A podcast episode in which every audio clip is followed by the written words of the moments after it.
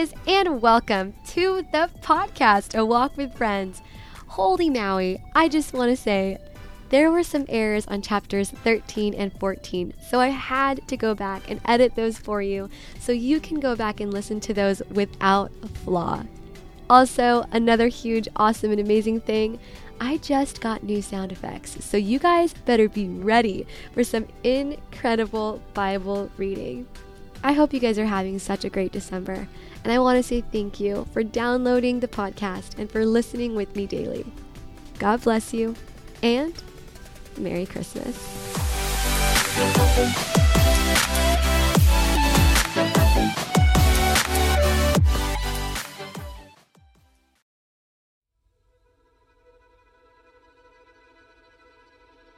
Chapter 13 The Book of Luke. About this time, Jesus was informed that Pilate had murdered some people from Galilee as they were offering sacrifices at the temple. Do you think that those Galileans were worse sinners than all the other people from Galilee? Jesus asked. Is that why they suffered? Not at all. And you will perish too unless you repent of your sins and turn to God? And what about the 18 people who died when the tower in Siloam fell on them? Were they the worst sinners in Jerusalem? No. And I tell you again that unless you repent, you will perish too. Then Jesus told this story. A man planted a fig tree in his garden and came again and again to see if there was any fruit on it, but he was always disappointed. Finally, he said to his gardener, I've waited three years, and there hasn't been a single fig. Cut it down. It's just taking up space in the garden. The gardener answered, Sir, give it one more chance. Leave it one more year, and I'll give it special attention and plenty of fertilizer. If we get figs next year, fine. If not, then you can cut it down.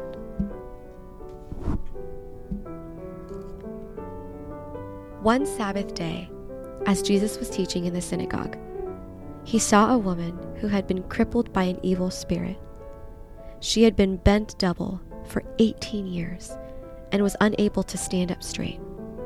When Jesus saw her, he called her over and said, Dear woman, you are healed of your sickness. Then he touched her, and instantly she could stand straight. How she praised God. But the leader in charge of the synagogue was indignant that Jesus had healed her on the Sabbath day. There are six days of the week for working, he said to the crowd. Come on those days to be healed, not on the Sabbath. But the Lord replied, You hypocrites. Each of you works on the Sabbath day. Don't you untie your ox or your donkey from its stall on the Sabbath and lead it out for water? This dear woman, a daughter of Abraham, has been held in bondage by Satan for 18 years. Isn't it right that she be released, even on the Sabbath? This shamed his enemies, but all the people rejoiced at the wonderful things he did. Then Jesus said, What is the kingdom of God like? How can I illustrate it? It's like a tiny mustard seed that a man planted in a garden. It grows and becomes a tree, and the birds make nests in its branches. He also asked, What else is the kingdom of God like? It is like the yeast of a woman, used in making bread. Even though she put only a little yeast in three measures of flour, it permeated every part of the dough. Jesus went through the towns and villages, teaching as he went, always pressing on toward Jerusalem. Someone asked him, Lord, will only a few be saved? He replied, Work hard to enter the narrow door to God's kingdom for many will try to enter, but will fail. When the master of the house has locked the door, it will be too late. You will stand outside knocking and pleading, Lord, open the door for us. But he will reply, I don't know you or where you come from. Then you will say, But we ate and drank with you, and, and you taught in our streets. And he will reply, I tell you, I don't know you or where you come from. Get away from me, all you who do evil. There will be weeping and gnashing of teeth. For you will see Abraham, Isaac, Jacob, and all the prophets in the kingdom of God, but you will be thrown out. And people will come from all over the world, from east and west, north and south, to take their places in the kingdom of God. And note this some who seem least important now will be the greatest, and some who are the greatest now will be the least important then. At that time, some Pharisees said to him, Get away from here if you want to live. Herod Antipas wants to kill you. Jesus replied, Go tell that fox that I will keep on casting out demons and healing people today, tomorrow, and the third day. I will accomplish my purpose. Yes, today, tomorrow, and the next day. For it wouldn't do for a prophet of God to be killed except in Jerusalem. Oh, Jerusalem. Jerusalem. The city that kills the prophets and stones God's messengers. How often I wanted to gather your children together as hens protect your chicks beneath her wings, but you wouldn't let me. And now, look, your house is abandoned, and you will never see me again until you say, Blessings on the one who comes in the name of the Lord. Chapter 14 One Sabbath day, Jesus went to eat dinner in the home of a leader of the Pharisees, and the people were watching him closely. There was a man there whose arms and legs were swollen. Jesus asked the Pharisees and experts in religious law, Is it permitted in the law to heal people on the Sabbath day or not? When they refused to answer, Jesus touched the sick man and healed him and sent him away. Then he turned to them and said, Which of you doesn't work on the Sabbath? If your son or your cow falls into a pit, don't you rush to get him out? Again, they could not answer. When Jesus noticed that all who had come to the dinner were trying to sit in the seats of honor near the head of the table, he gave them this advice When you are invited to a wedding feast, don't sit in the seat of honor. What if someone who is more distinguished than you has also been invited? The host will come and say, Give this person your seat. Then you will be embarrassed and you will have to take whatever seat is left at the foot of the table.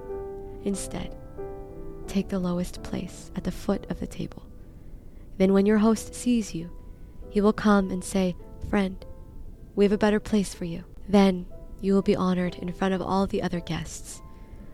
For those who exalt themselves will be humbled, and those who humble themselves will be exalted. Then he turned to his host when you put on a luncheon or a banquet, he said, don't invite your friends, brothers, relatives, and rich neighbors, for they will invite you back, and that will be your only reward. Instead, invite the poor, the crippled, the lame, and the blind. Then, at the resurrection of the righteous, God will reward you for inviting those who could not repay you. Hearing this, a man sitting at the table with Jesus exclaimed, what a blessing it will be to attend a banquet in the kingdom of God. Jesus replied with this story A man prepared a great feast and sent out many invitations. When the banquet was ready, he sent his servant to tell the guests, Come, the banquet is ready. But they all began making excuses. One said, I have just bought a field and I must inspect it. Please excuse me. Another said, I have just bought five pairs of oxens, and I want to try them out. Please excuse me. And another said, I just got married, so I can't come. the servant returned and told his master what they had said. His master was furious and said, Go quickly into the streets and alleys of the town and invite the poor, the crippled, the blind, and the lame. After the servant had done this, he reported, There was still room for more. So his master said, Go out into the country lanes and behind the hedges, and urge anyone you find to come, so that the house will be full. For none of those I first invited will get even the smallest taste of my banquet. A large crowd was following Jesus. He turned around and said to them, If you want to be my disciple, you must, by comparison, hate everyone else your father and mother, wife, children, brothers and sisters, yes, even your own life. Otherwise, you cannot be my disciple. And if you do not carry your own cross and follow me, you cannot be my disciple. But don't begin until you count the cost. For who would begin construction of a building without first calculating the cost to see if there is enough money to finish it? Otherwise, you might complete only the foundation before running out of money, and then everyone would laugh at you. They would say, There's the person who started that building and couldn't afford to finish it. Or what kind of king would go to war against another king without first sitting down with his counselors to discuss whether his army of 10,000 could defeat the 20,000 soldiers marching against him? And if he can't, he will send a delegation to discuss terms of peace while the enemy is still far away. So you cannot become my disciple without giving up everything you own. Salt is good for seasoning. But if it loses its flavor, how do you make it salty again? Flavorless salt is good neither for the soil nor for the manure pile. It is thrown away. Anyone with ears to hear should listen and understand.